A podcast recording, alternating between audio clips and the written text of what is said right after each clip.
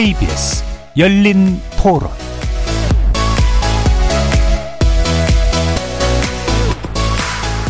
여러분 안녕하십니까? KBS 열린 토론 한상권입니다.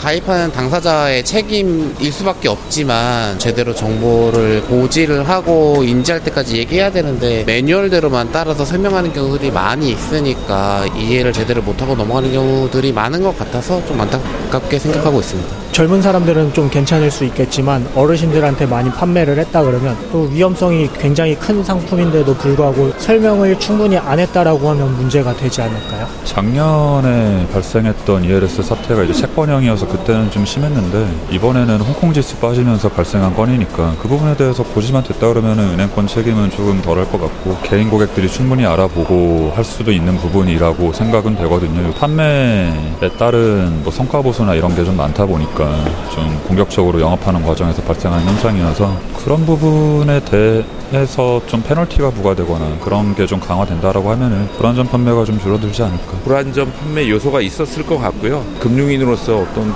책임감, 소명의식 그런 윤리식 같은 게 결국 필요하다고 생각을 하고요. 금감원도 항상 뭐 미스테리 쇼핑이라든가 뭐 이런 것들 촘촘하게 해야 된다고 그렇게 생각하고 있습니다. 거리에서 만난 시민들의 목소리 들으셨는데요. 어떠셨습니까?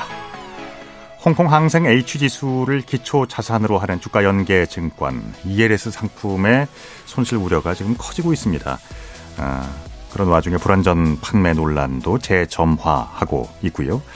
제가 방송 들어오기 전에 확인을 해봤습니다. 아, 지금 홍콩 H지수가 6천선이 깨졌네요. 5,818, 뭐 이렇게 5,800 초반대였습니다.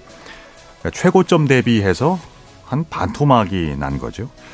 이게 이제 어, 분석 시각에 따라 다르겠습니다만 만기가 돌아오기 시작하는 내년 1분기까지 어, 지수가 회복하지 못하고 지금처럼 6천 언저리에 머물게 되면 어, 이론적으로는 이제 원금 손실률이 50%에 달할 수도 있다. 이런 분석이 많습니다.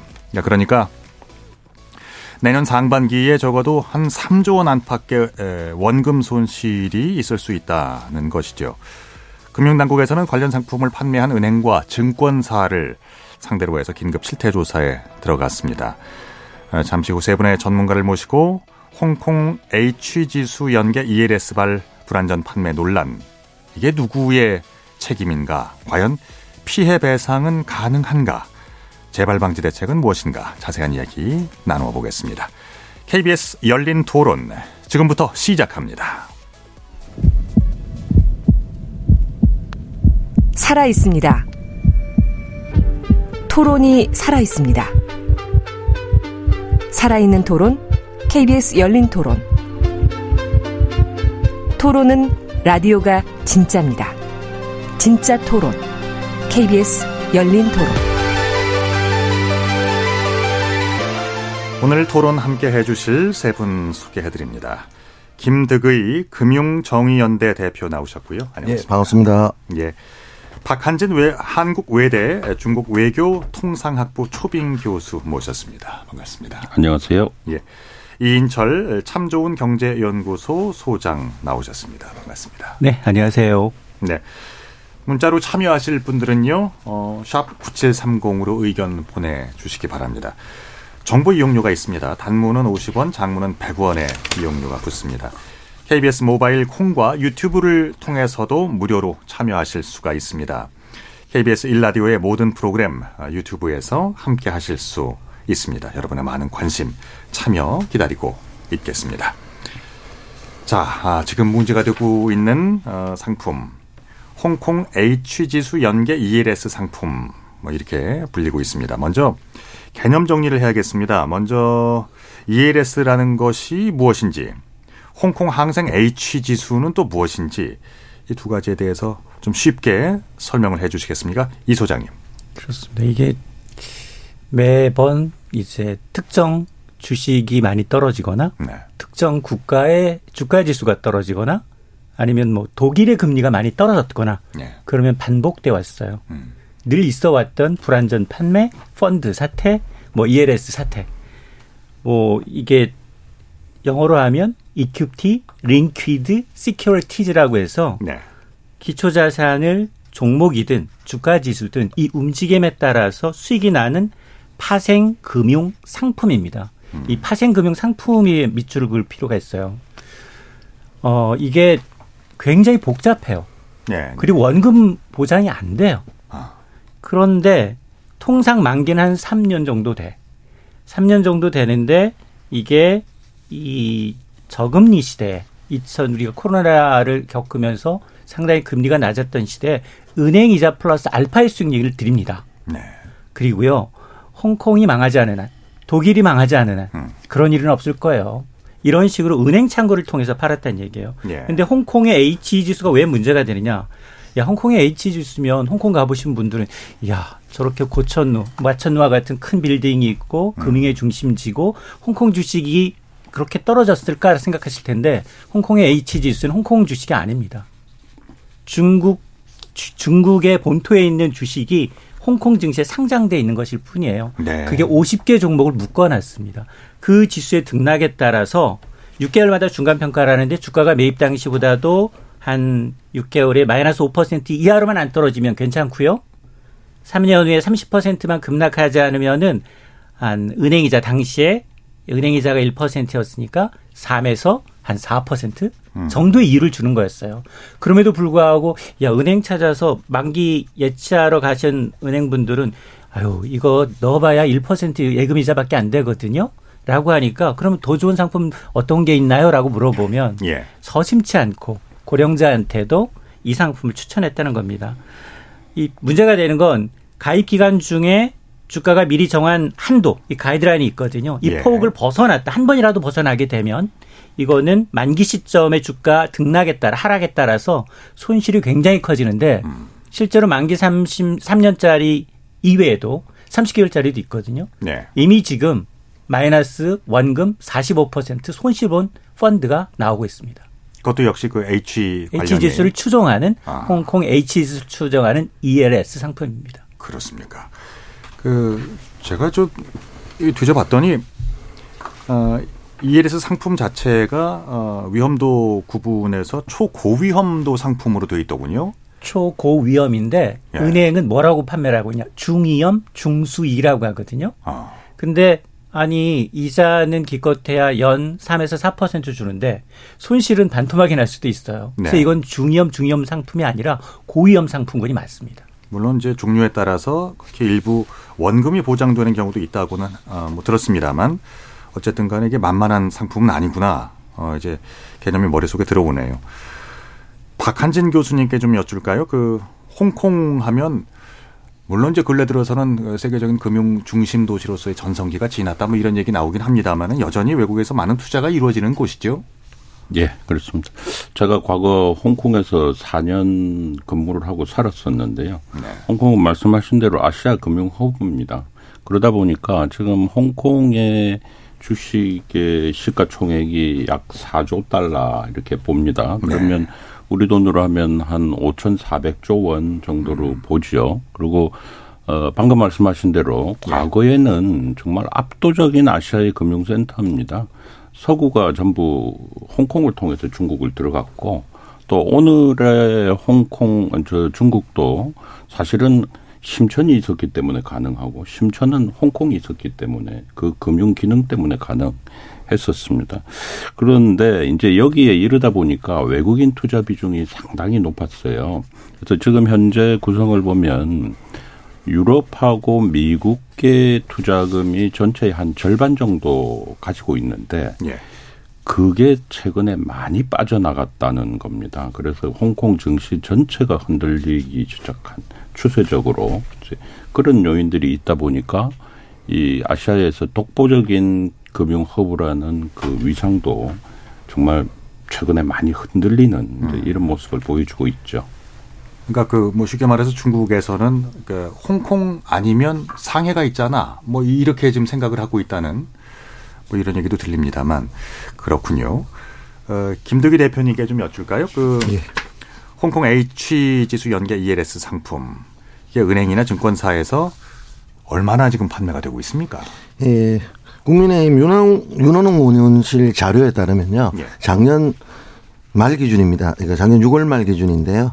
판매 잔액이 20조 5천억 총 네. 되어 있는데 이게 은행이 16조 팔고 정권회사가 3조 5천억을 팔았던 상황이고요. 예. 주로 이게 2021년 그 주가 지수가 제일 높았던 12,000선에서 만기가 도래하는 내년이 네. 집중, 그러니까 집중적으로 손실이 예상되는 구간인데 아. 이게 지금 현재 6, 아까 사회자님께서도 말씀하시겠지만 5,800선이라고 그랬으니까 정확하게 반토막이 났으니까 아. 낙인 구간에 들어갔 죠. 그러니까 50 낙인 구간이라고 베어리어 구간이라고 하는데 이게 50%를 잡고 있으니까 그러니까 원금 손실 구간을 말씀하시는 거예요? 아니 아니 아니. 예. 그러니까 주가 지수가 50 그러니까 베어리어 구간 베어리어라고 해 가지고 낙인 베어리라고 해 가지고 예, 예. 이 구간을 한 번이라도 찍으면 찍으면 이제 원금 손실이 날 수 있는 건데 음, 음. 마지막에 70이 됐든 75가 됐든 약정했던 그 지수를 달성하면 손실이 안 나는데 네. 손실이 안 났으니까 그러니까 낙인 구간이 들어갔기 때문에 그 지수가 회복이 되지 않는다면 손실이 한 40% 50%뭐 이렇게 아. 나는 구조인 거죠. 예. 그게 내년 제 상반기에 은행이 5대 은행만 8조 4천억 이 중에서 국민은행이 4조 7천억 국민은행이 지금 제일 많이 팔아져 있는 상태고 그러니까 이게 좀 제가 잔액을 보면서 저도 의문이 들었던 게 20조 5천억 중에서 은행이 16조고 오히려 많이 팔아야 되는 ELS를 많이 팔아야 되는 정권사 같은 경우는 3조 5천억 밖에 안 나가니까 네. 은행이 집중적으로 팔았고 그 중에서도 국민은행이 4조 내년 상반기만 4조 7천억이니까 많이 팔았구나 이렇게 느껴지고 있는데 국민은행 같은 경우는 전체로 간다면 한 7조 정도 돼요. 음. 그러니까 넘보지 못한 1등인 거죠. 그러니까 네. 오늘 금감원장이 한은행이 너무나 많이 팔았다 해야 되는 은행을 콕 집어 가서 가면서 높이 비판을 하셨는데 자 이제 이 구조에 있어서 그러면 내년 상반기에 회복이 되지 않았을 때 어떻게 될 거냐? 그럼 손실 구조가 우리 소장님 40% 이상 나길 거라 했는데 이게 더 날 수도 있는 거고 만약에 주가 지수가 더 빠진다면 네. 이게 저도 사실은 이 방송을 나오기 위해서 ELS 찾아봤는데 어디서 손실 구간이 얼만큼 확정되는지에 대해서는 나도 모르겠더라니까요. 아. 그러니까 그 정도로 이 어려운 상품을 왜 은행에서 집중적으로 16조나 20조 중에서 16조나 팔았는지 이 또한 의문이고 그것도 국민은행이 7조나 이제 팔았는 것들이었는데 사실상 증권에서는 보니까 대면보다는 비대면으로 그냥 주식 홈피 trading 들어가서 모바일에서 가입하게끔 해서 이제 넘어가게 돼 있던데 네. 은행은 창구 직원을 통해서 많이 판매했는데 특히 이, 상, 예, 특히 이 상품은 초위험 상품입니다. 아. 그러기 때문에 1등급인 고객이 가입할 수 있는 상품이고 이 상품을 팔려면 직원이 자격이 있어야 돼요. 네. 그러니까 고위험 상품을 팔 수 있는 자격 시험이 있는데 이제 그걸 보통 PB라고 하는데 PB. 이 PB들이 판매했던 상품을 치고는 너무나 많이 팔았다. 라고 이제 보일 수 있죠. 이거 사실 DLF보다 너무 더 파란 거예요. 네네. DLF 2019년도에 있었던 DLF 사태는 우리은행 하나은행 합쳐서 한 1조가 안 될 정도였는데 이건 뭐 한은행만 내년 상반기에 4조 7천억이 손실이 구간에 들어가 있다는 거 보면 좀 심각한 위험이 아닌가 이렇게 보여지죠. 그 2019년도 10월하고 2020년도 그 초반에 있었던 라임 옵티머스 사태보다 네. 피해 액수가 더 그러니까 이게, 이게 사건이 제일 유사한 거는 DLF거든요. 네. 그러니까. 금리 연동 기초 자산이었고 이거는 네. 주가 지수 연동이었고 라임과 옵티머스는 다른 자산을 연동해서 했기 때문에 그건 좀 구분하는데 사모펀드 사태에 있어서는 전체 총액으로 가면 비슷한 거죠. 그런데 DLF로 비교했을 때는 너무나 많은 차이가 난다는 거죠. DLF가 한 1조가 안 되거든요. 그러니까 그 당시에 저 라임 옵티머스가 1조 6천억하고 5천억 한 2조가 좀 넘는 넘죠. 다 합치면 사모펀드 사태가 한 6조 정도 되거든요. 이번에 지금 그러니까 만약에 예, 불운했을 경우에는 한 3조 정도까지 지금 손해를 예상하고 있더라고요. 그게 오늘자로 예측을 하기 때문에 그렇고 오늘자로. 지수가 더 빠지면 손실률이 더 커질 수밖에 없는 거고 자. 지수가 올라가면 조금은 또 손실률이 회복될 수가 있는데 그러니까 70이나 65나 75나 이 약정한 배열을 넘기면 손실이 안 나는데 넘기지 못하고 주가 지수는 더 빠졌을 때는 손실률은 더 커지는 거고 음. 주가 지수가 그래도 조금이라도 오르면 손실률은 조금 주는 이런 구조인데 그 손실률도 아마 소장님은 아실까 모르겠지만 저는 모르겠더라니까 오늘 아무리 찾아봐도 예측이 안 되더라니까요. 그러면 상품 판매를 하던 당시에 과연 어, 판매사가 그러니까 뭐 위탁 판매를 했겠지만 이제 주의나 고지 의무를 충분히 했는가? 판매 당시에 그러면 2020년, 21년 요 때가 하필 고점이었기 때문이었나, 뭐 이제 불, 어, 불운한 시점이었나, 어디서부터 뭐가 잘못된 걸까요, 이 소장님? 일단 이 상품을 누가 기획했을까를 보면 예. 증권사하고 자산운용사가 기획을 합니다. 이 ALS 상품의 기초 자산을 뭐를 담을 것인가, 음. 그리고 이 주가 지수 하락폭 베리어를 어떻게 구성할 것인가, 그리고 한 번이라도 이 구간을 벗어났을 경우 기간별로 얼마나 손실률을 정할 것인가. 자산 운용사들마다 다르기 때문에 상품 개개인 상품을 다 들여봐야 돼요. 음. 그러니까 어 근데 지금 이게 매년 거의 10조 평균 10조 원씩 팔렸던 상품이에요. 네. 특히나 2021년은 금리가 워낙에 낮았기 때문에 은행에 가서 예금 이자 1%인데 거기다가 이자 소득세 15.4%를 떼면 거의 이자가 붙지 않는 수준이어서 음. 은행 창구에서는 지금 특히 은행 같은 경우에는 이제 은퇴하신 노인분들이 만기 예적금 찾으러 갔거든요. 네. 그래서 야, 1% 너무 낮으니 더 나은 상품 추천하라고 하면 추천했던 거예요.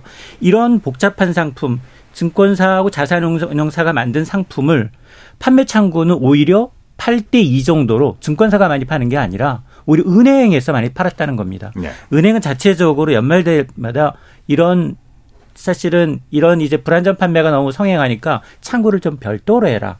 근데 은행을 찾는 고객의 입장에서는 은행에서 파는 상품은 예금자 보호가 되는 상품으로 인식을 하고 있다는 거예요. 그렇죠. 그러면서 아까 이제 DLF의 경우에는 어떤 사건이었냐?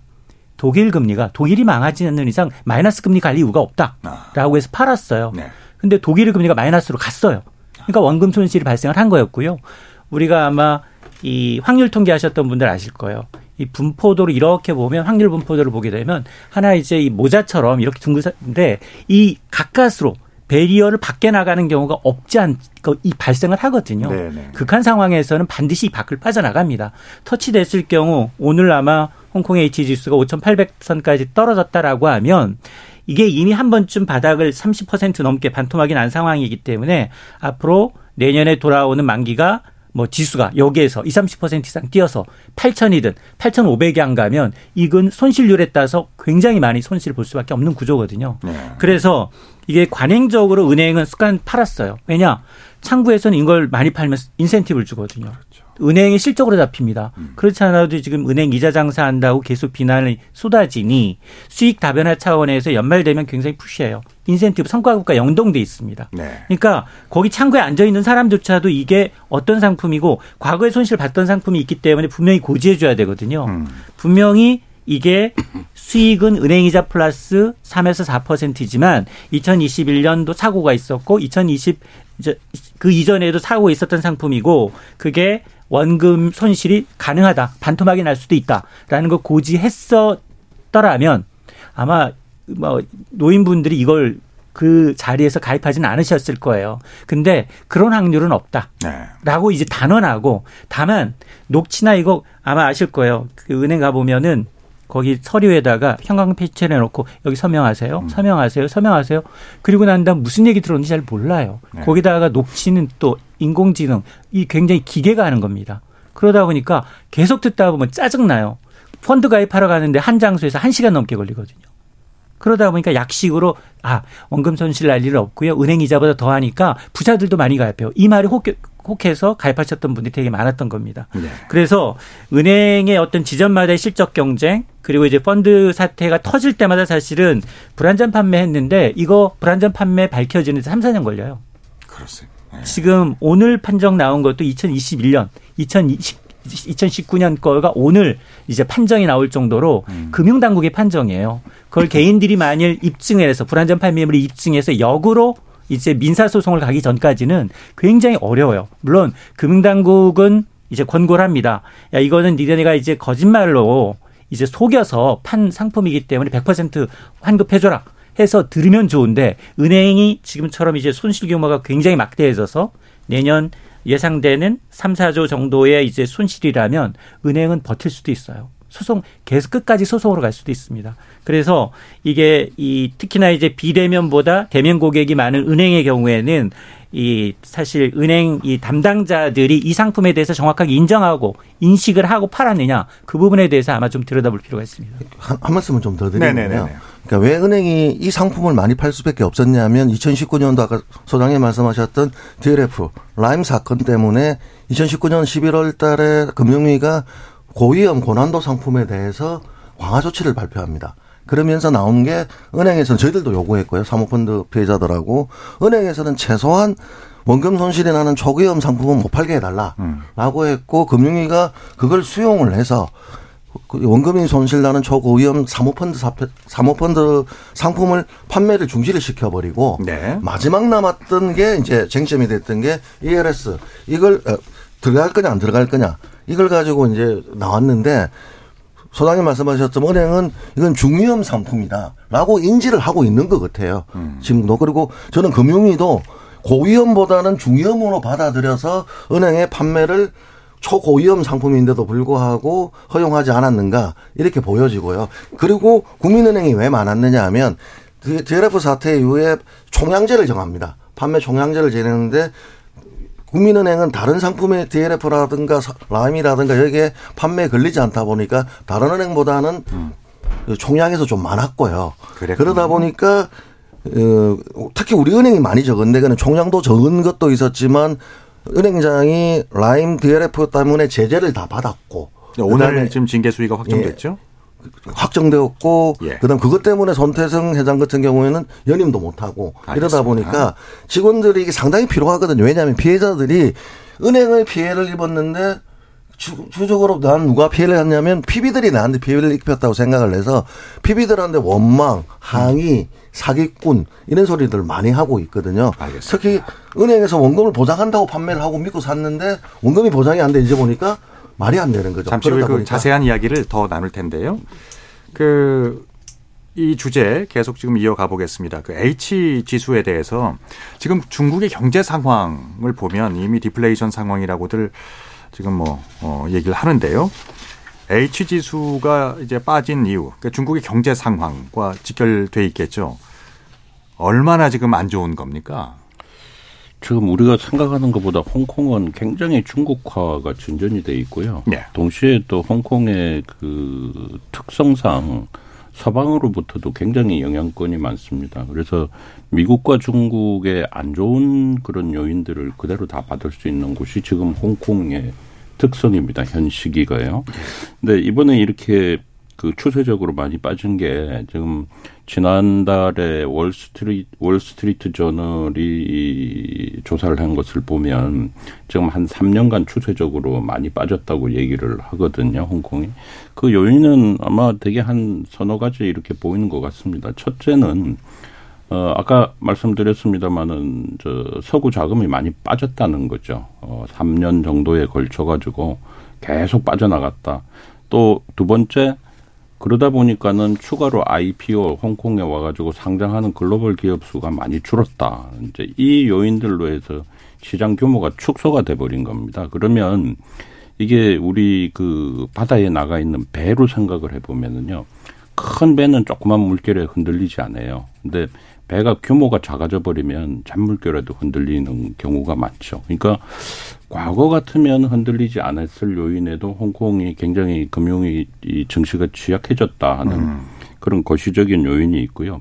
또 미국과 중국의 안 좋은 측면을 그대로 받는다고 말씀드린 거는 이거는 우리가 그 홍콩 증시 투자하는 분들이 잘 좀 보셔야 될 게요. 구조적으로 홍콩의 상장사들은 실적은 중국 경제 영향을 받습니다. 네. 그대로 받고요.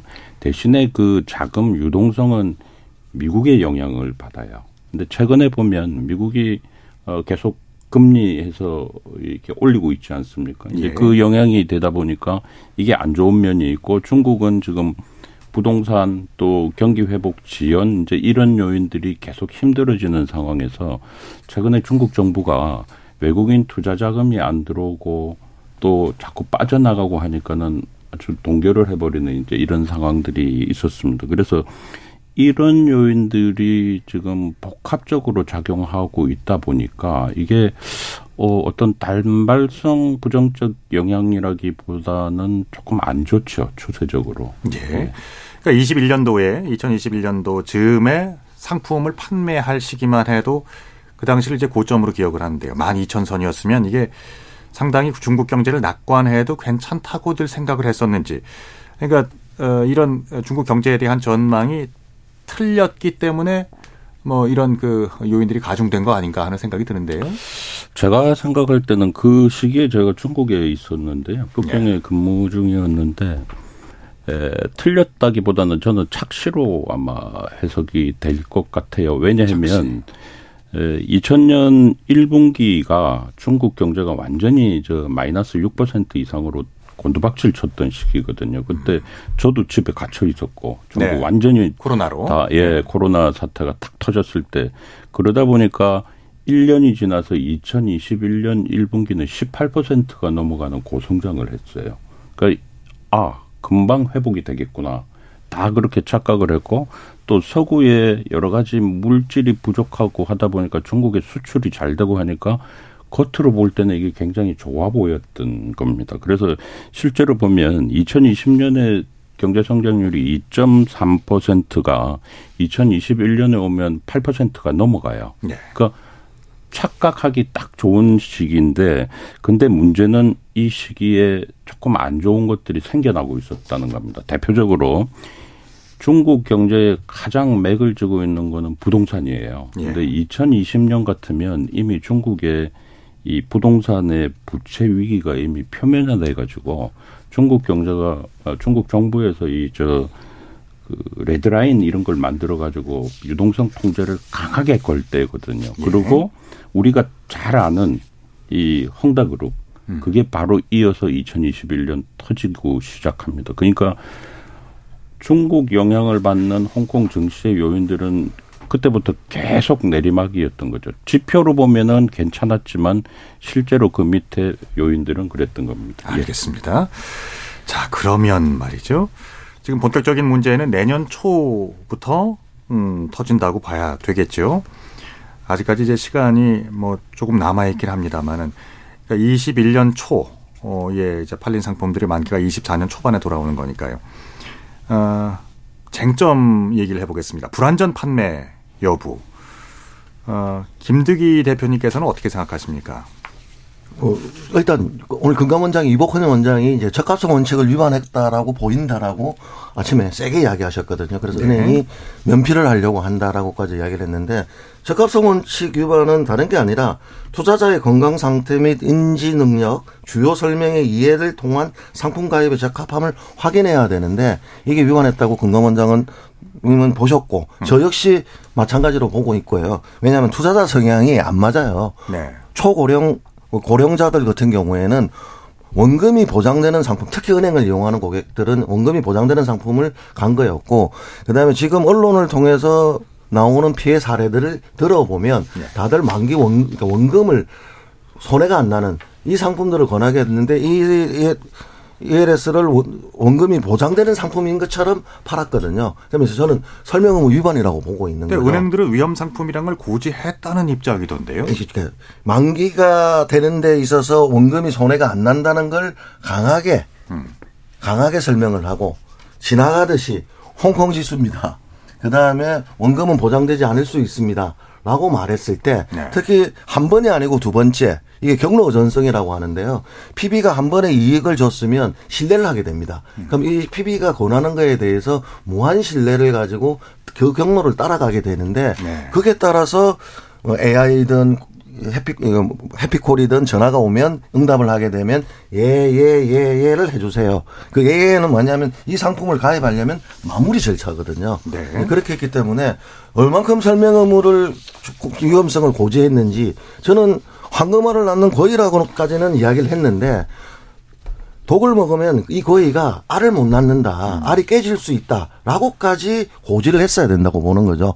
특히 이 베어리어를 벗어나면 이 구간을 벗어나면 원금이 40% 50% 최악의 경우는 100%도 못 받습니다. 이렇게 고지를 했냐. 라는 게 의문이고요. 피해자들은 완전히 상반된 입장인 거죠. 그렇죠. 그다음에 이제 AIA가 물었던 내용들을 보면 예전과 방식과 동일해요. DLF 사태 때 원금 손실 나는 거 들었었습니까? 네, 알고 있습니다. 이 정도로 네를 알고 있습니다라고 이제 대답을 하게 만드는데 2019년 11월 달에 고위험 금융상품 투자 보호 강화를 위한 종합 개선 방안이 발표가 되는데요. 설명 의무에서 어떤 내용이 들어가냐면 판매 과정에서 보다 실효성 있게 설명 이행 및 위험 숙지 방식을 보 강하는데 음. 확인 방식이 단순히 투자자 판매 직원이 모두가 자필 또는 육성으로 진술하는 절차만 인정하겠다는 거예요. 그러니까 AIA가 답변하는 걸 인정하는 게 아니라 네. 판매자하고 답변하는 걸 진술로 적든가 인정을 해야 되는데 그 내용이 단순한 요식 행위가 아니라 투자자 입장에서는 설명과 관련된 질문에 답하는 걸 넘어서 네. 자신이 이해하는 상품의 특성, 최대 위험 등을 직접 기술하든가 말로 대답을 해야 돼요. 알겠습니다. 그 여기서 그 불안전 판매의 요건을 간단히 좀 짚어주시겠어요, 이 소장님? 그러니까 한마디로 상품 가입할 때 이 상품이 원금 손실 가능성이 있는지에 대해서 가입자한테 고객한테 제대로 설명했는지 여부를 따지는 게 불안전 판매예요. 음. 근데 이런 사건이 이제 주기적으로 반복되다 보니까 금융소비자법이 강화가 되면서 말씀하셨던 것처럼 녹취도 있고 그리고 각종 이제 여섯 가지 기본적으로 의무가 좀 강화가 됐어요. 네. 강화가 되다 보니까 어 판매업자가 이 상품의 적합성을 알고 있는지 적정성의 원칙을 지키고 있는지 정말 이 상품에 대한 설명의 의무를 잘 하고 있는지 또 불공정 영업 행위는 없었는지 부당한 행위를 권유하지는 않았는지 여기다 허위 과장 광고를 하지는 않았는지 여러 가지 규정을 지키고 있거든요. 근데 이 중에 하나라도 만일 위반하게 되면 불안전 판매에 해당하기 때문에 네. 금융회사는 펀드 가입 고객한테 가면 이거 다 하게 되면 한시간 걸리거든요. 음. 1시간 걸리니까 사실은 증권사의 경우에는 대부분 한 80%가 비대면으로 이루어져요. 아마 HTS를 통해서 이런 상품을 가입하시게 되면 제 투자 성향 먼저 검증을 해야지만이 다음으로 넘어가요. 그렇죠. 제가 아하 연령대 그리고 내가 정말 위험을 위험성을 알고 있는 이제 투자자인지 여부를 먼저 판단해야 되는데 은행 창구는 좀 달라요.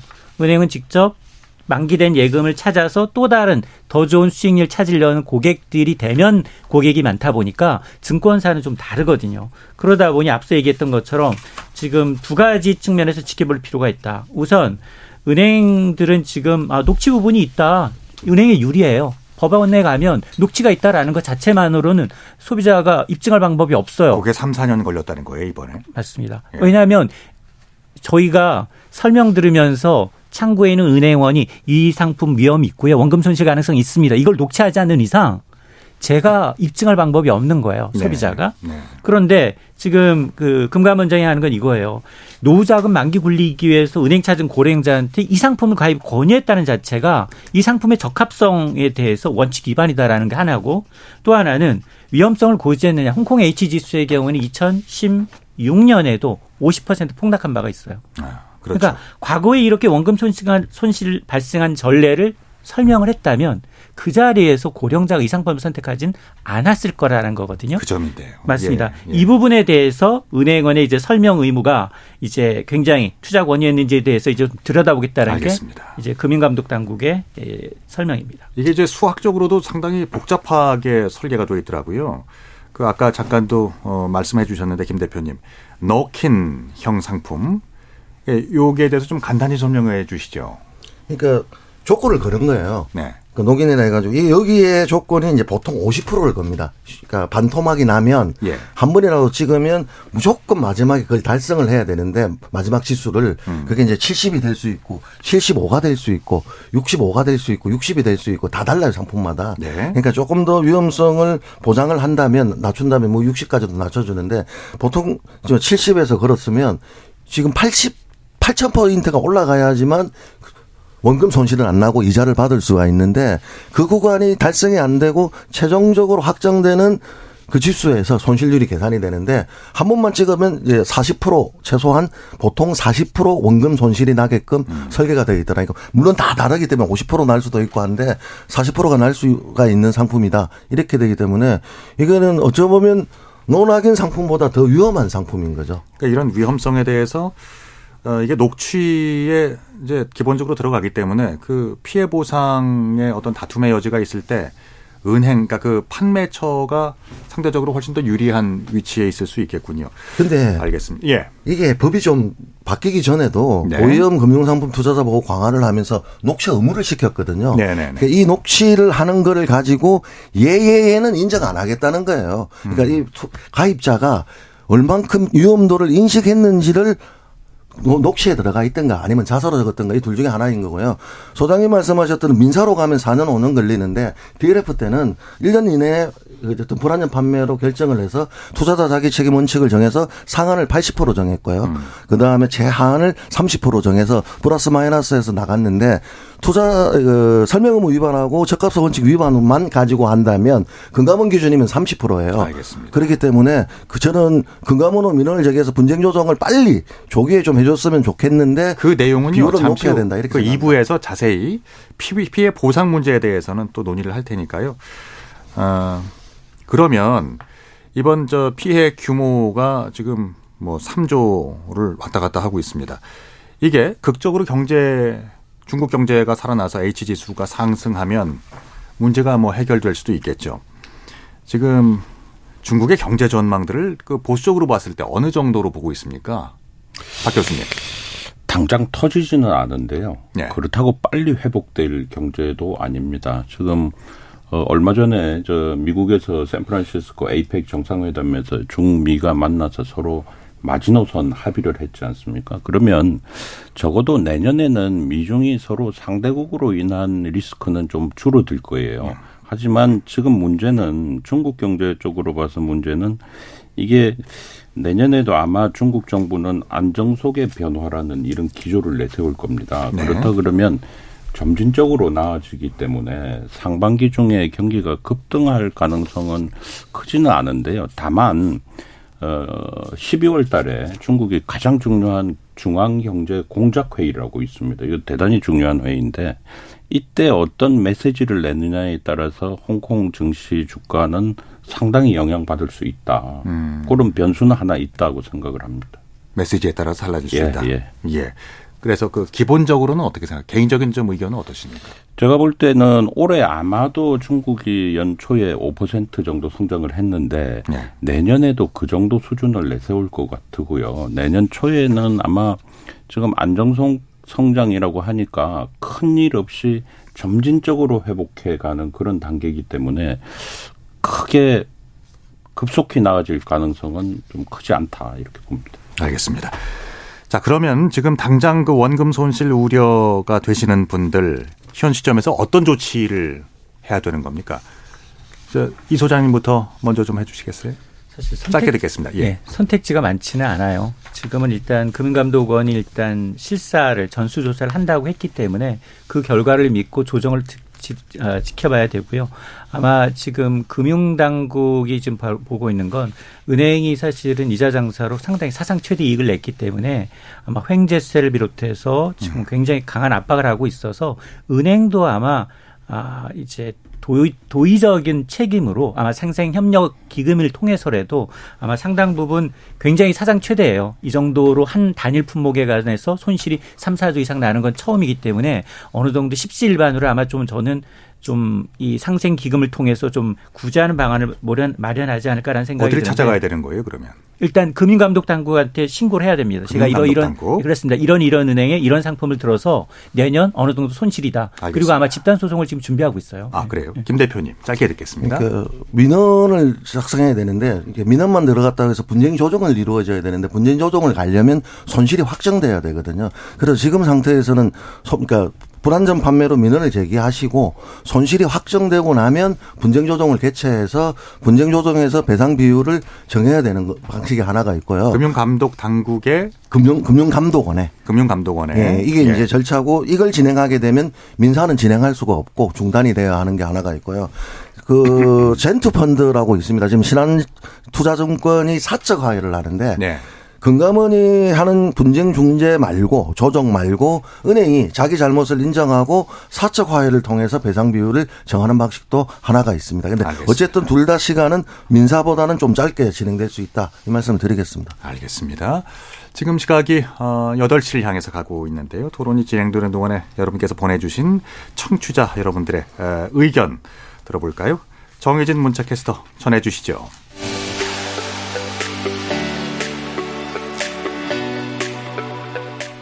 네, 지금까지 청취 여러분이 보내주신 문자들 소개합니다. 이원택님, 독일 펀드 사태에서 교훈을 얻지 못했던 걸까요? 홍콩 펀드를 권한 전문가의 책임이 가장 크다고 봅니다.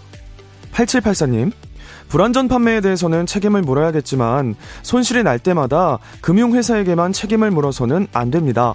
투자자들도 자신의 투자 행위에 대한 책임을 져야 합니다.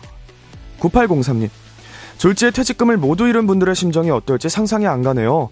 원금을 까먹을 수 있다는 내용을 알았다면 어르신들은 투자를 망설였을 것 같은데 금융당국이 조사를 철저히 해주었으면 합니다 해주셨고요.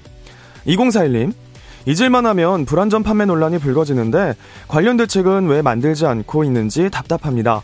전문가들도 헷갈린다고 하는 상품을 판매해서는 안 되죠. 이번 기회에 제대로 된 근절 대책이 나왔으면 합니다. 유튜브에서 더일립 불안전 판매를 개인이 입증하는 건 정말 어렵습니다. 펀드 상품 판매자는 물론 고객도 상품에 관해 보다 정확히 인지한 후에 상품을 팔거나 구입해야 하는데 실제 현장에선 그게 쉬운 일이 아니니 안타깝습니다. 라고 보내주셨네요. 네, KBS 열린 토론. 이 시간은 영상으로도 생중계하고 있습니다. 유튜브에 들어가셔서 KBS 일라디오 또는 KBS 열린 토론을 검색하시면 지금 바로 토론하는 모습 보실 수 있습니다. 방송을 듣고 계신 여러분이 시민 농객입니다. 계속해서 청취자 여러분들의 날카로운 시선과 의견 보내주세요. 지금까지 문자캐스터 정의진이었습니다.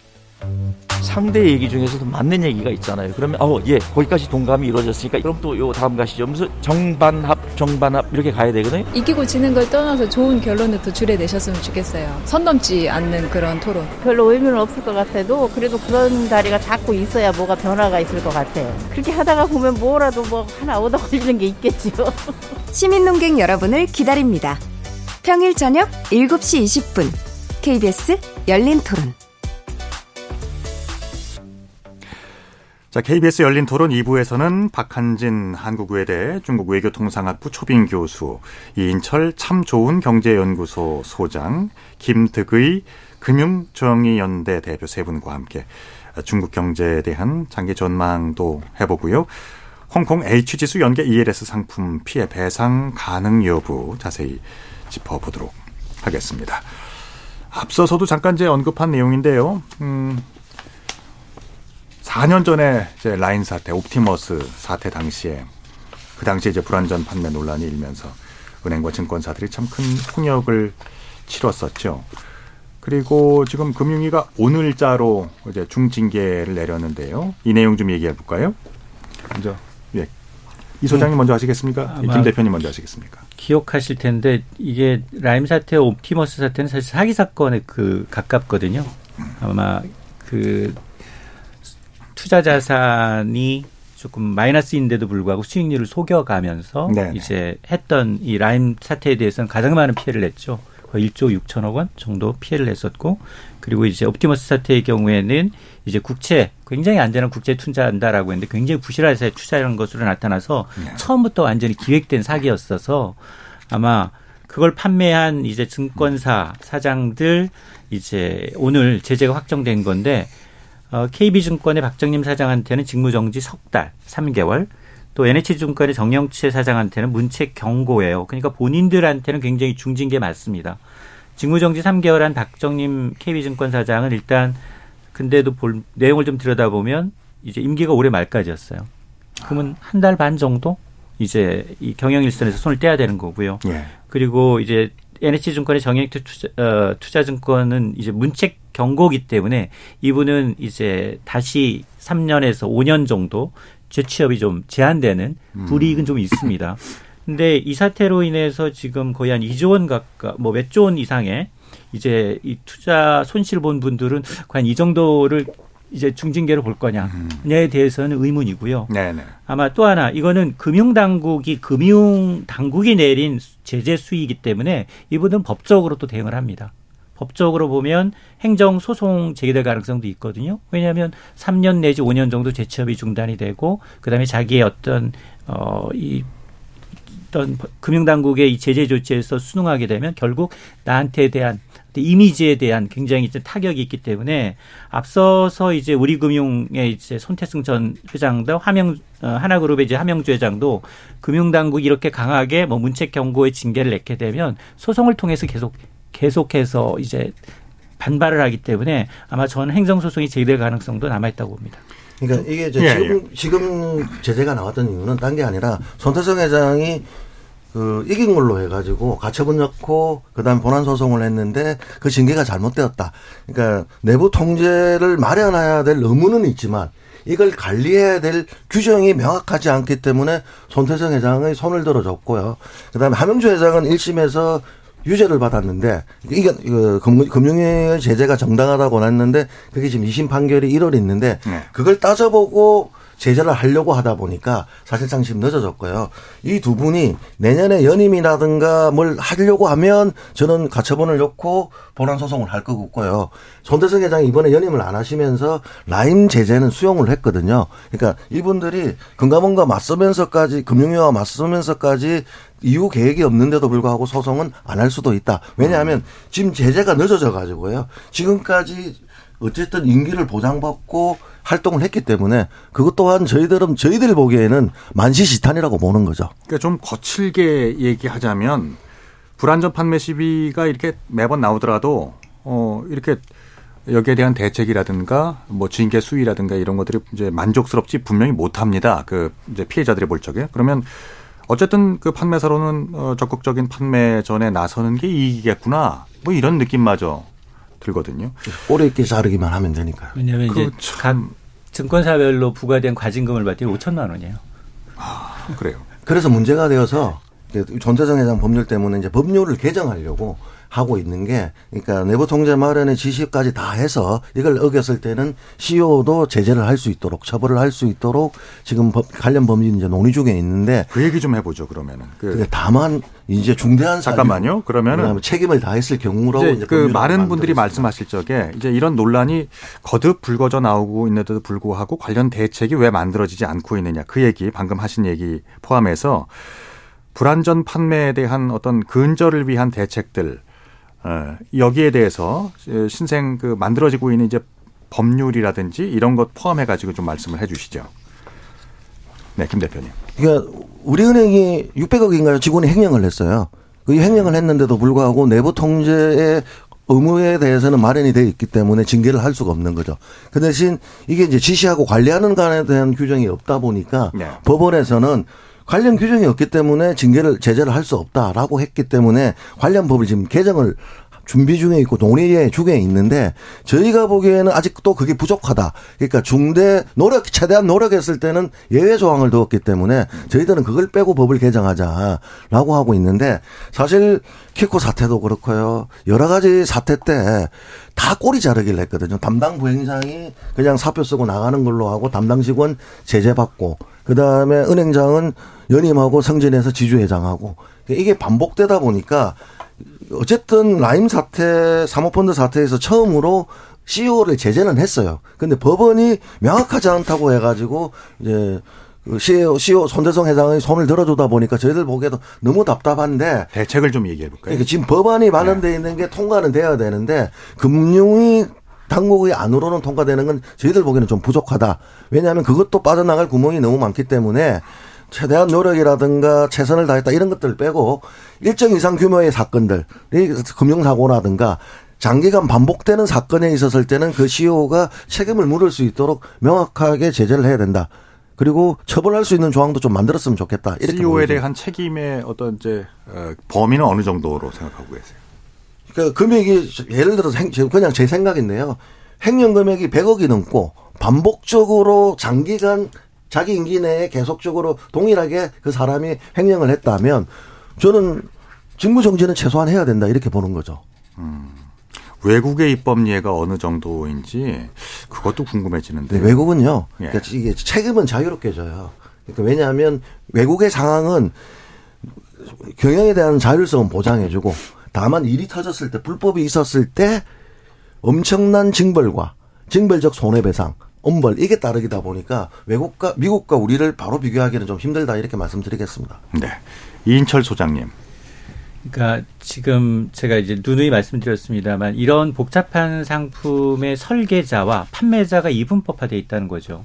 정말로 어렵게 증권사가 자산운용사가 만든 걸 손쉽게 은행들은 상품을 정확하게 인지하지도 못하고 음. 관행적으로 팔아서 팔 때 일하는 판매처가 대부분 은행이라는 거죠. 그럼 이런 위험한 상품은 은행에 가는 게 아니라 증권사에서만 팔게 해야죠. 음. 그리고 또 하나가 아니 수익은 3에서 4%인데 손실은 50% 보는 상품이 어디 있어요? 이게 수익률이 맞지 않잖아요. 네네. 그러면 상품 기획 이거 상품 승인 누가 해줬냐? 금융당국이 해준 거예요. 음. 그러니까 이게 본질적인 문제가 늘 나오는데도 불구하고 그냥 중위험 중수익으로 이제 간주하고 있다는 거예요. 그러니까 이게 또 은행은 또 수술에 눈물다 보니까 그 굉장히 그 은행 창구에서 연말 되면 이제 이 BIS 비율도 맞춰야 되고 성과급도 있다 보니까 관행적으로 팔다 있다 보니까 지금까지 2, 3년 동안은 잘 팔았고요. 6개월 전에는 이거 3년이지만 만기 3년이지만 6개월 만에 이 이자 받아가신 분도 계세요. 그래서 롤오버라고 해서 계속해서 이게 왜 피해자가 많아졌느냐? 최소 금액이 500만 원이에요. 음. DLF는 최소 금액이 1억 원이었으니까 주로 부자들 돈 많이 굴렸던 사람들이 손해였다면 예. 이건 대다수 사람들이 지금 어, 정말 내 퇴직금 이제 만기 적금 이거 넣으려 갔던 분들이 했던 거거든요. 3분의 1 정도 지금 민원 신청한 사람의 3분의 1이 65세 이상입니다. 그러니까 그렇습니다. 이분들에 대해서 이제 정확하게 금융당국 당국이 이제 가이드라인을 주, 주고 그다음에 이 이런 상품 설계를 한 그리고 이, 이 증권사 운영사와 이제 은행을 좀 차별하는 것도 좀 고려를 해봐야 된다고 생각합니다. 네. 어, 토론 중에 잠시 그 기상특보가 들어와서 알려드립니다. 현재 경북 울릉군에 강풍 경보가 발효됐습니다. 울릉도와 독도 지역에 사시는 분들, 계시는 분들 지금 강풍에 각별히 유의해 주셔야겠습니다. 자, 농협이 그 은행권 최초로 ELS 상품 판매 중단 결정을 했어요. 어떻게 보십니까? 그러니까 지금 금융당국이 세게 나오니까 네. 일단 판매를 중단은 중단은 했는데 그러니까 ELS, 그러니까 홍콩 HCC 정시 ELS만 중단한 게 아니라 전체적으로 중단한 것도 저는 잘했다고 보고 있고요. 사실은 은행에서 만기가 있는 원금이 손실날 수 있는 확률이 있는 상품은 저는 팔아서는 안 된다고 보거든요. 네. 왜냐하면 이게 차라리 만기가 없고 기간들이 좀 더 간다면 회복될 수 있는 구간들이 기다림이라도 있는데 음. 이거는 딱 3년이 정해져 있기 때문에 예. 그 3년 안에 특히 내년 상반기 안에 8, 그러니까 30% 이상 주가 지수가 회복되지 않으면 손실이 40에서 50%가 확정된다는 거죠. 그렇기 때문에 만기가 원하는 안정형을 원하는 상품을 이용하는 은행에서는 이렇게 원금이 전체 손실 날 수 있고 조금이라도 손실 날 수 있는 만기가 있는 상품에 대해서는 판매 금지해야 된다라는 게 저희들 주장이고요. 이게 고위험 금융상품 투자자 보호하면서 고난도 상품에 대해서 사모펀드 모두 중지시켜 버렸고 유일하게 남은 게 ELS였어요. 네. 그러니까 ELS가 이번에는 농협처럼 한시적 중단이 아니라 은행에서는 판매가 아예 동일한 사모펀드 펀드처럼 판매를 금지시켜야 된다. 저는 그렇게 생각합니다. 알겠습니다. 지금 미국이 대선을 앞두고 있습니다. 음, 만약에 대선 이후로 정권이 어 이제 공화당으로 어 바뀔 경우에는 미국의 공급망 재편 작업 같은 미국의 대중국 견제 행보에도 어떤 변화가 예상되는데요. 어떻게 보십니까? 박 교수님. 예, 어, 아마도 이때까지와 같은 미중 양국 간의 대결은 이제 뒤로 하고 새로운 국면이 될 것 같은데요. 사실 중국은 바로 얼마 전까지만 해더라도 바이든보다는 트럼프를 선호했습니다. 그 가장 큰 이유는 바이든은 진영을 국가를 편제를 해가지고 중국을 괴롭혔다. 그런데 트럼프 같은 경우는 모든 국가를 똑같이 취급한다. 이제 이게 사실은 중국 사람들이 얘기하는 논리였어요. 음. 근데 최근 와서 보니까 트럼프가 자기가 당선이 되면은 모든 국가에 대해서 10% 수입 관세 올리겠다고 이런 얘기 또 좌충우돌 도무지 어디를 튈지 알 수 없는 이제 그런 내용들이 나오고 나니까 최근 와서는 중국이 바이든 쪽으로 다시 또 돌아가는 이제 그런 양상입니다. 그러니까 전반적으로 봐서 어, 한 두 가지 방향이 예상이 됩니다. 첫째는 이때까지 중국이 반도체부터 시작해가지고 첨단 분야 또 이중 기술 문제 이제 이런 걸 해가지고 제재를 많이 했는데요. 예. 중국이 다 우회를 하고 있다는 거예요. 그래서 과연 이 조치가 실효성이 있는가 하는 거를 어, 앞으로 아마 어떤 정부든지 강하게 들여다볼 거고요.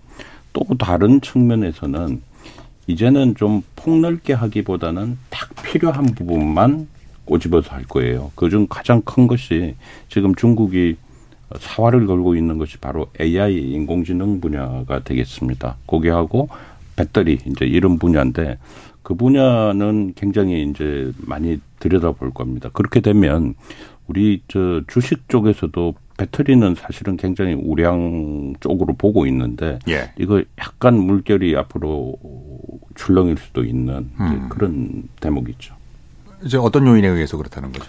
아, 지금 배터리 같은 경우는 사실상 중국이 전 세계의 공급망을 다 잡고 있는 방향으로 가고 있거든요. 원료에서부터 시작해서요? 그렇습니다. 예. 이 배터리는 지금 결국은 전기차도 모델의 싸움이 아니고 배터리 싸움이라는 것이죠. 그렇게 되면 미국이 이걸 가만히 보고 있기가 이제 힘들다는 겁니다. 그리고 이런 분야에 있어서는 여러 가지 세부적인 기술 표준 이런 것들이 막 들어가게 돼 있어요. 그러면 아, 이게 참 유망 산업이다 하는 것은 분명한데 또 미중 간의 관계 여하에 따라서는 정책 변동에 따라서는 굉장히 또 조심해야 될 부분도 앞으로 이제 우리 기업 입장에서 또 투자자 입장에서는 그 고려해야 될 요인일 겁니다. 네.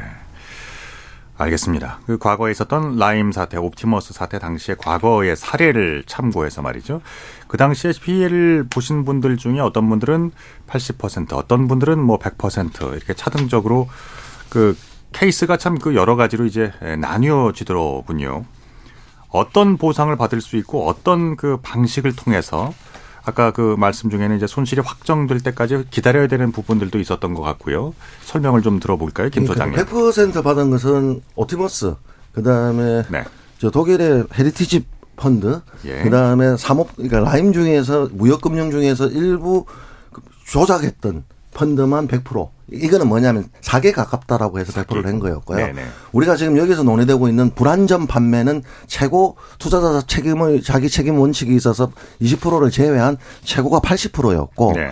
보통 설명 의무 위반, 적합성 원칙 위반 등 해서 그걸 한 20%, 아, 30% 하고 은행의 공통 잘못을 비율이라 해서 거기서 20에서 30, 40 뭐 따라 이렇게 달리 했거든요. 예. 근데 거기에서 플러스 마이너스를 했습니다. 고령자 같은 경우에는 점수를 좀 더 준다든가 아니면 투자 경험이 많다든가 금액이 큰 사람은 마이너스를 해가지고 플러스 마이너스를 하다 보니까 어째 DLF 같은 경우는 한 65%가 평균 배상 비율이 나왔거든요. 네네. 네. 그렇기 때문에 안타깝지만 이 상, 그러니까 이 ELFS 삽은 제가 보기에는 금감원이 사기로는 결정을 안 할 것 같아요. 아. 금감원에서는 네. 뭐 법원에서는 모르겠지만 금감원은 지금까지 분쟁 조정을 했던 원칙에 있어서 상품 설계가 애초부터 잘못되었다라고는 보지 않을 건데 이게 은행에서 적합하지 않다. 그렇기 때문에 적합성 원칙 위반, 설명 의무 위반, 그다음에 초고위험 상품이기 때문에 투자 성향이 1등급인 사람들을 체크했는데 그 점수가 안 나온 사람 네. 저는 또 투자자 성향을 조작했을 것으로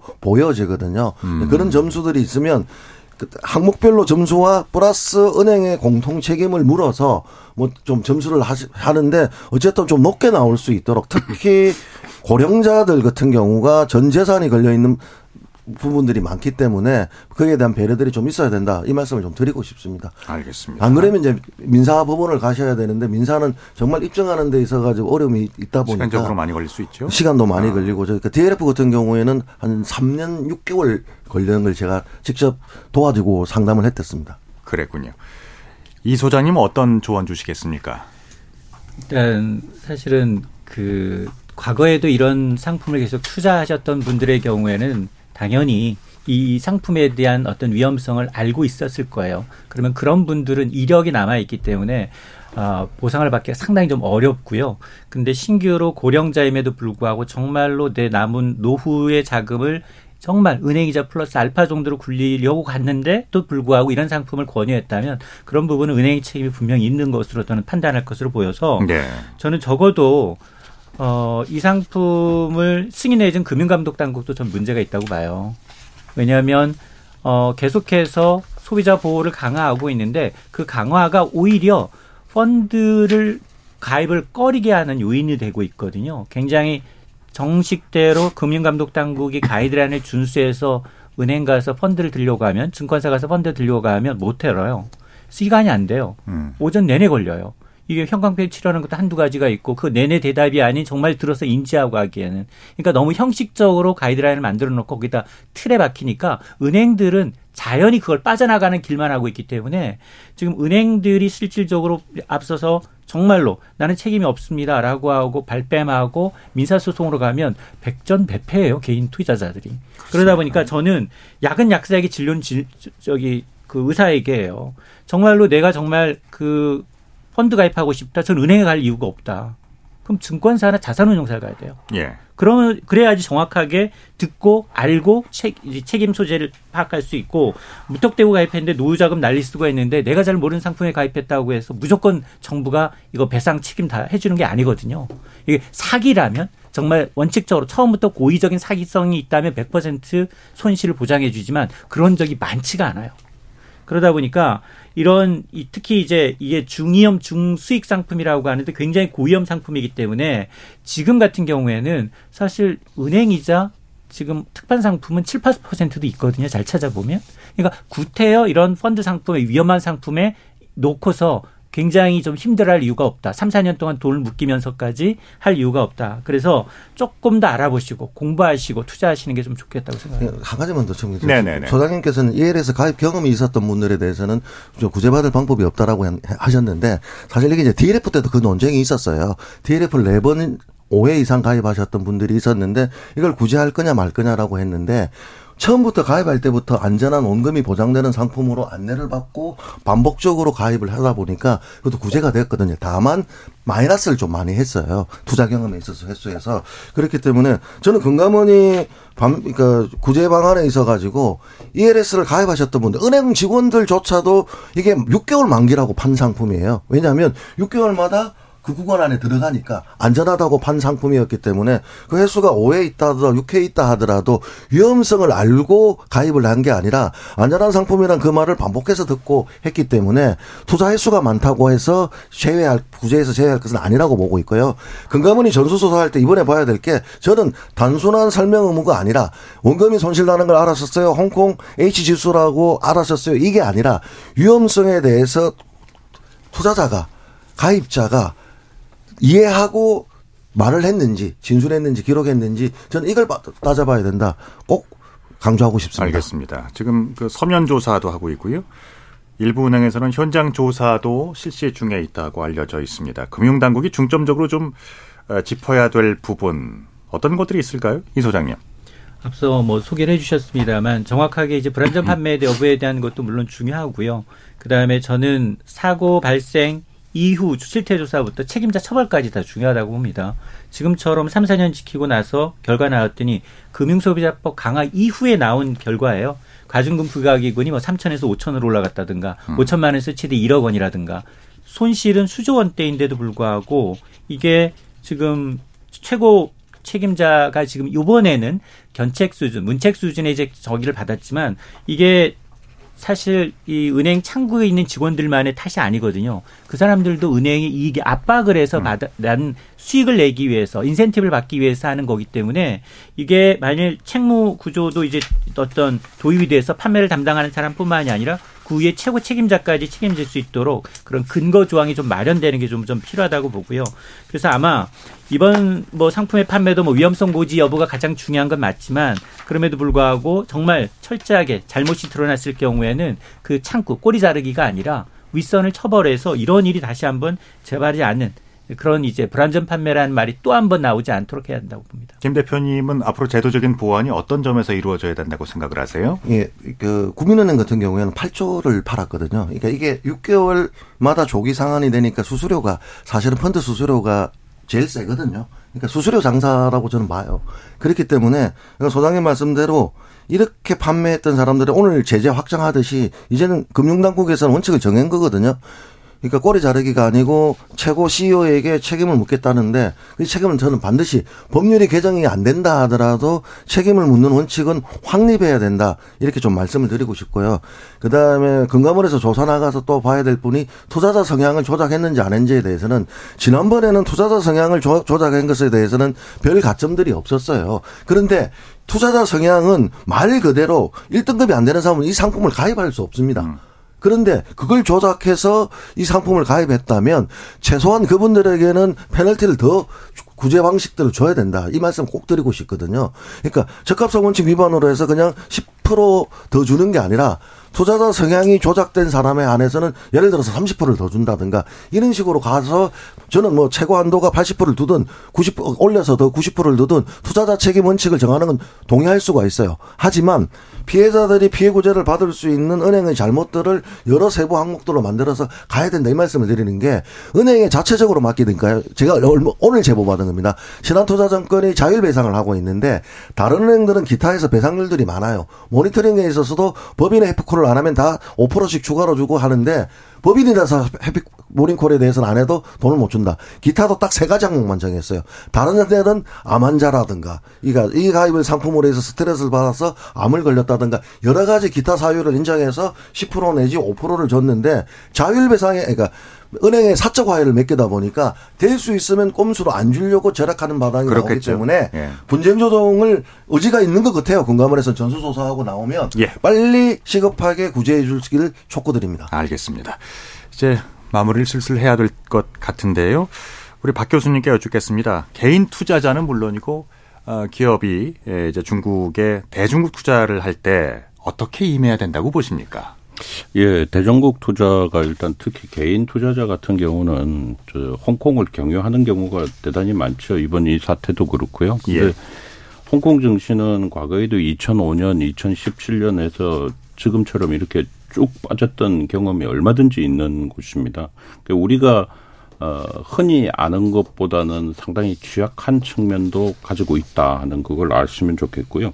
두 번째는 지금 ELS 같은 경우는 어, 이게 지금 조건으로 보면 굉장히 초고 위험이지만, 근데 종목 구성으로 보면 그 안에 있는 회사들은 사실 저 회사가 흔들릴까 이렇게 생각하는 사람이 대단히 많을 겁니다. 그래서 어 이럴 경우에 가장 중요한 거는 저는 권해드리고 싶은 게 정책 중국의 정책 배경과 이 추세 정책. 요, 예, 요런 걸 보는 게 대단히 중요한데 과거에 제가 펀드 매니저들 한번 얘기를 하다 보니까 이쪽이 조금 약한 것 같아요. 그렇군요. 알겠습니다.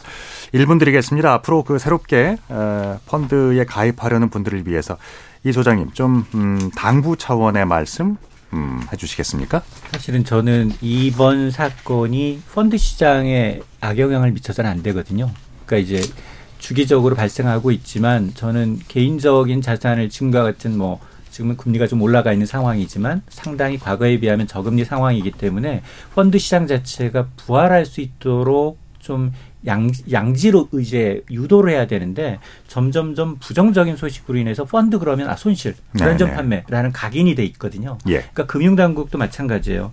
저는 절세 펀드, 뭐 ISA 계좌에 넣어서 이런 펀드의 손실은 다시 이걸 이월해 준다든가 네. 뭐 이런 식의 해서 이 시장을 좀 키워야 되는 시장인데 오히려 미꾸라지 한 마리 두 마리가 이 시장을 흐트러 놓고 있다라는 생각을 그렇군요. 하고 있기 때문에 이런 부분에 대해서도 좀 고민을 해볼 필요가 있다고.